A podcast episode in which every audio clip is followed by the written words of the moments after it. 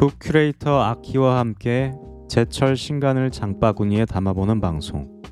아키의 책바구니. 안녕하세요. 저는 아키입니다.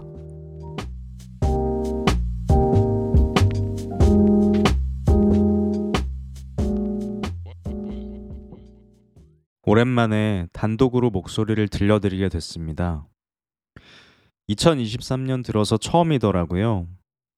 몇 가지 커다란 이유들이 있었습니다. 모두 변화라고 할 수 있을 것 같은데요. 우선 일과 관련한 변화가 있었어요. 저는 원래 회사에서 콘텐츠를 만드는 일을 하고 있었는데 작년 말에 브랜딩과 관련한 팀으로 옮기면서 일의 성격도 달라지고 양도 꽤나 많아졌습니다. 회사가 리브랜딩을 하게 되면서 저에게 일폭탄이 떨어진 건데요. 거의 몇 달간 일터에서 100% 이상의 에너지를 쏟아내다가 집에 오면 완전히 소진돼서 그대로 잠드는 일상을 보내고 있습니다. 그래도 저는 웬만하면 익숙한 일보다는 도전적인 일을 하고 싶어 하는 편이고 회사에서도 저를 신뢰하고 중책을 맡겼다는 의미이기도 해서 어느 정도는 만족하면서 즐기면서 보내고 있습니다. 개인적인 변화도 몇 가지 있는데요. 연말에 제가 전세 사기를 당했다는 사실을 알게 됐습니다. 지금에야 덤덤하게 말할 수 있는데요. 이것 때문에도 더더욱 제정신이 아닌 상태로 한동안을 보내다가 이제는 사실을 받아들이고 법적인, 제도적인 해결책을 마련하고 있습니다. 어떻게든 되겠죠? 길게 얘기하진 않을게요. 또 다른 차원의 변화도 있는데요. 이런 아사리판 같은 와중에도 새로운 꿈을 하나 갖게 됐습니다. 지난번 친구의 책바구니에 모셨던 혜인님 기억하시죠?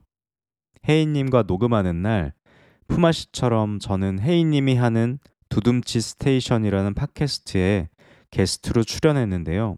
그 방송에서 함께 읽었던 책이 닉 드르나소의 graphic novel 연기 수업이었습니다.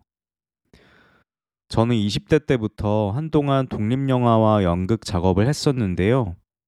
원래는 작가이자 연출 역할을 목표로 했었지만 다른 친구들의 작업에 몇 번 배우 역할을 하면서 제가 진짜 즐거운 순간은 카메라 뒤나 무대 뒤보다 오히려 카메라 안, 그리고 무대 위에 있다는 사실을 알게 됐었어요. 물론 지속 가능하지 않은 환경 때문에 그것들을 다 내려놓았었는데요. 이번에 연기 수업 책을 읽으면서 가슴에 다시 한번 불이 지펴진 거예요. 그래서 무작정 한 연기 워크숍 수업에 신청을 해서 일주일에 한 번씩 참여하고 있습니다. 수업의 매 순간이 너무 행복하고요. 네 번의 수업 중에 한 번만이 남았다는 사실이 너무 아쉽습니다. 그래서 이런 순간을 계속 느낄 수 있는 장을 한번 만들어 보려고요. 제가 직접 워크숍을 기획해서 선생님과 친구들을 모아보려고 하고 있고요. 내친 김에 올해 한예종 연기과 전문사 시험에 한번 응시해 보려고요. 붙든 안 붙든 그냥 한번 가서 쏟아내 보고 싶습니다. 사실 붙어도 문제거든요. 이런 김치국을 마시면서 지내고 있습니다. 어느 때보다 주절주절 서론이 길었죠? 오랜만에 저와 만나서 수다를 나누었다고 생각해 주시면 감사하겠습니다. 그러면 마음을 다잡고 다시 책 장보기를 시작해 보겠습니다. 제가 방송을 게을리 하는 동안 정말 많은 좋은 책들이 출간됐더라고요. 방송은 못 만들었지만 장바구니에 책을 담는 행위는 계속하고 있었습니다. 그리고 속으로 아, 이 책은 책바구니에서 빨리 얘기해야 되는데 하는 아쉬움도 쌓였습니다.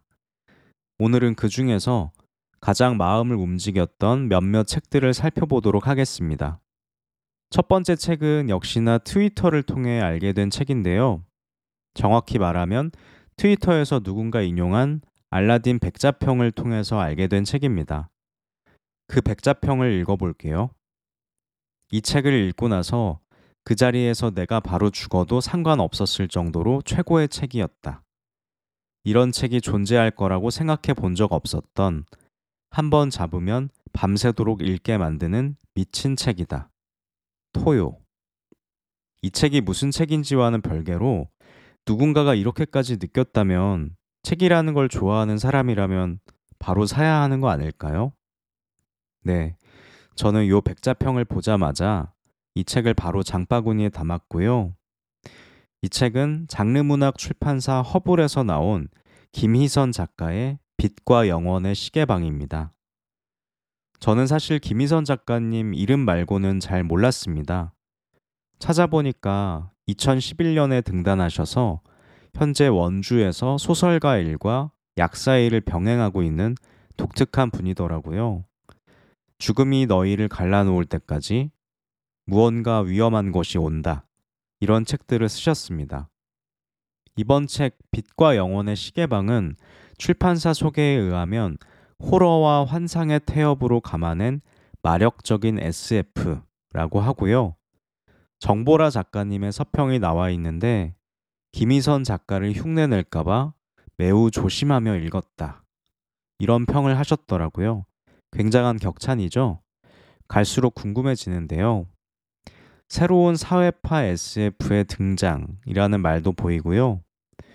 노동자가 남긴 태엽으로 지은 성이라는 설정이 나온다고 하는데 SF 장르이면서 굉장히 사회적인 메시지를 강하게 드러내는 책일 것 같은 예감이 듭니다. 저는 SF도 좋아하고 특히 메시지가 강한 작품들의 설득이 잘 되거든요. 이 책 구매해서 지금 배송을 기다리고 있는 중이에요.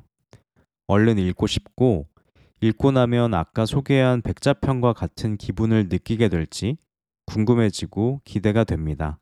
물론 너무 큰 기대는 조심해야 하지만 어쨌든 기다려 볼게요. 다음 책은 저의 또 다른 최애 작가의 책입니다. 한국 문학의 빛나는 이름들 중 하나이면서 누구도 넘볼 수 없는 어떤 영역을 가지신 분이죠. 배수아 작가님의 책, 그것도 에세이집이 나왔습니다. 작별들, 순간들이라는 작품이고요. 배수아 작가님을 가리키는 표현들이 참 많죠. 저는 이 말을 좋아하는데요. 한국 문학의 가장 낯선 존재. 정말 말 그대로죠. 배수아 작가님의 소설을 읽는 일은 기이한 꿈을 꾸는 기분, 내가 속해 있지 않은 어떤 저 멀리의 세계에 있는 기분, 음울하고 서늘한 아름다움에 매혹되는 마음 등 정말 낯선 감정들을 일으킨다고 생각해요. 제가 또 그런 작가들을 좋아하잖아요. 잊을 수 없는 기억이 하나 있는데요. 배수아 작가님과의 낭독 북토크 프로그램을 기획하고 진행했던 적이 있습니다. 스틸북스 서점에서의 일이었는데요. 작가님이 번역도 하시잖아요. 작가님과 무언가 비슷한 느낌을 가진 클라리시 리스펙토르의 소설 달걀과 닭을 번역 출간하셨을 때 서점에 모시고 낭독회와 book talk를 열었었어요. 참여하신 모든 분들이 한 문장씩 돌아가면서 책을 낭독했는데요. 배수아 작가님이 준비해온 음악과 영상도 뒤에 재생을 했었고요. 그때 그 공간의 어떤 신비한 기운, 마치 작가님의 책을 읽는 것 같은 기운을 아직도 잊기가 어렵습니다. 아무튼 이번 책은 산문이라고 하는데요. 작가님이 베를린 인근의 시골 마을에 있는 오두막을 15년 가까이 오가고 계신다고 해요. 이 책은 그곳에서 쓴 글들이라 하고요. 작가님이 독자들에게 이번에 쓴 편지를 보면 작별들 순간들은 어떤 장소에 관한 글이라기보다는 내가 어떤 장소에 있었음으로 인해서 쓸 수밖에 없었던 그런 글에 가깝습니다. 라는 문장이 나와요.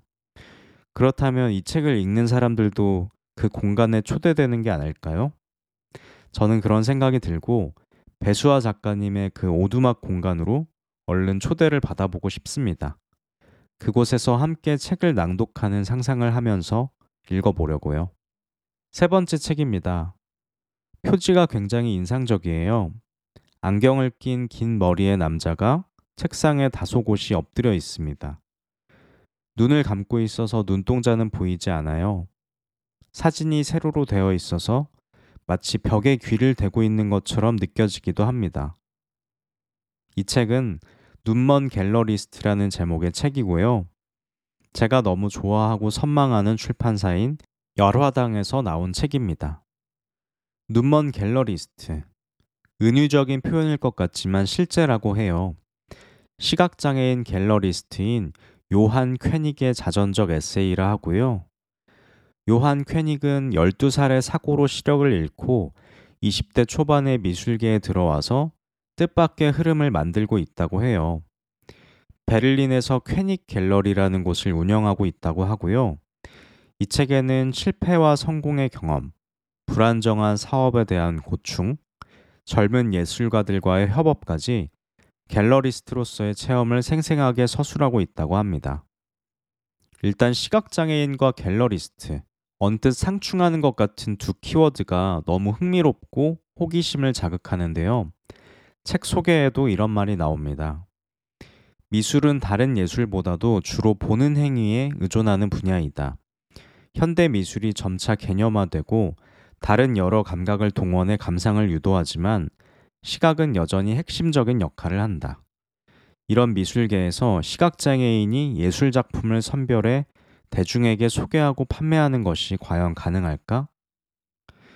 저는 사실 가능성이라는 것 자체를 생각해 본 적이 없는 영역인데 그런 인물이 이미 존재하고 저는 그 존재도 몰랐다는 게 부끄러운 기분도 들고 과연 어떻게 그것이 가능할까 궁금해지기도 합니다.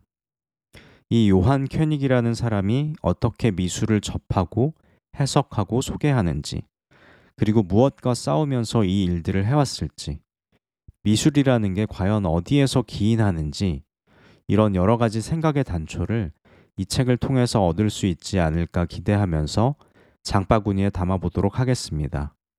마지막 책입니다. 제목과 부제부터 혹하게 만들었던 책인데요. 음식 중독, 먹고 싶어서 먹는다는 착각이라는 책입니다. 제가 요즘 일상에서 정말 피부로 느끼고 있는 고민과 문제들인데요. 먹는 문제요. 퇴근 후에 보상 심리로 자극적인 음식을 자꾸 찾게 되고 주로 배달 음식이죠. 그것들을 실제 배가 고픈 것도 아닌데 꾸역꾸역 먹으면서 과식을 하고 그리고 또 후회하고 그러면서 다음날 또 그렇게 하고 이런 일이 계속 반복되거든요. 최근에는 자꾸 살도 많이 쪄서 이 문제를 어떻게 해결해야 하나 이런 생각을 정말 많이 했거든요. 이건 정말 술이나 담배처럼 중독 같다는 생각을 했었어요. 저의 이런 생각과 고민의 답이 이 책에 있지 않을까 싶고요. 책 소개를 보니까 이 책은 갈망과 쾌락의 반복으로 뇌를 길들이는 진짜 중독에 대해 말을 한다고 합니다. 인간의 뇌는 원래 더 많은 음식을 원할 수밖에 없도록 세팅이 돼 있는데 글로벌 식품 대기업들이 이런 인간의 근본적인 욕구를 이용하고 조종한다고 이 책은 말한다 하고요. 뇌의 갈망 보상 회로를 강력하고 빠르게 자극하는 달고 짠 음식들을 통해서 기업들이 우리의 식습관을 이렇게 지배하고 있다. 이런 이야기를 한다고 해요. 특히나 가공식품, 패스트푸드, 감미료, 인공향료, 이런 것들에 대한 중독 문제가 많이 나온다고 하는데, 우리나라 버전으로 이 책이 쓰여진다면 배달 음식 이야기가 꼭 나와야 될 것 같아요. 저는 이 주문과 배달이라는 시스템에 한 번 더 뇌에 어떤 갈망 보상 회로가 더 적용되는 것 같거든요. 아무튼 저와 같은 분들, 특히 혼자 살고 직장 생활하고 이러면서 음식 중독의 문제를 겪는 분들 지금 정말 많을 거라 생각하고요. 이 책을 통해서 한번 그 고민을 풀어보면 좋지 않을까 싶습니다. 장바구니에 담겠습니다. 오늘 간만에 책장을 보고 총 4권의 책을 담았는데요. 다시 한번 소개해 드리겠습니다. 김희선이 짓고 허블에서 출간한 빛과 영혼의 시계방. 배수아가 짓고 문학동네에서 출간한 작별들 순간들. 요한 쾌닉과 다니엘 슈라이버가 짓고 이보영이 옮기고 열화당에서 출간한 눈먼 갤러리스트. 마이클 모스가 짓고 연하람이 옮기고 믿음사에서 출간한 음식 중독. 이렇게 네 권이었습니다. 그럼 저는 다음 책 장보기로 또 돌아오도록 하겠습니다. 지금까지 아키의 책바구니, 저는 아키였습니다.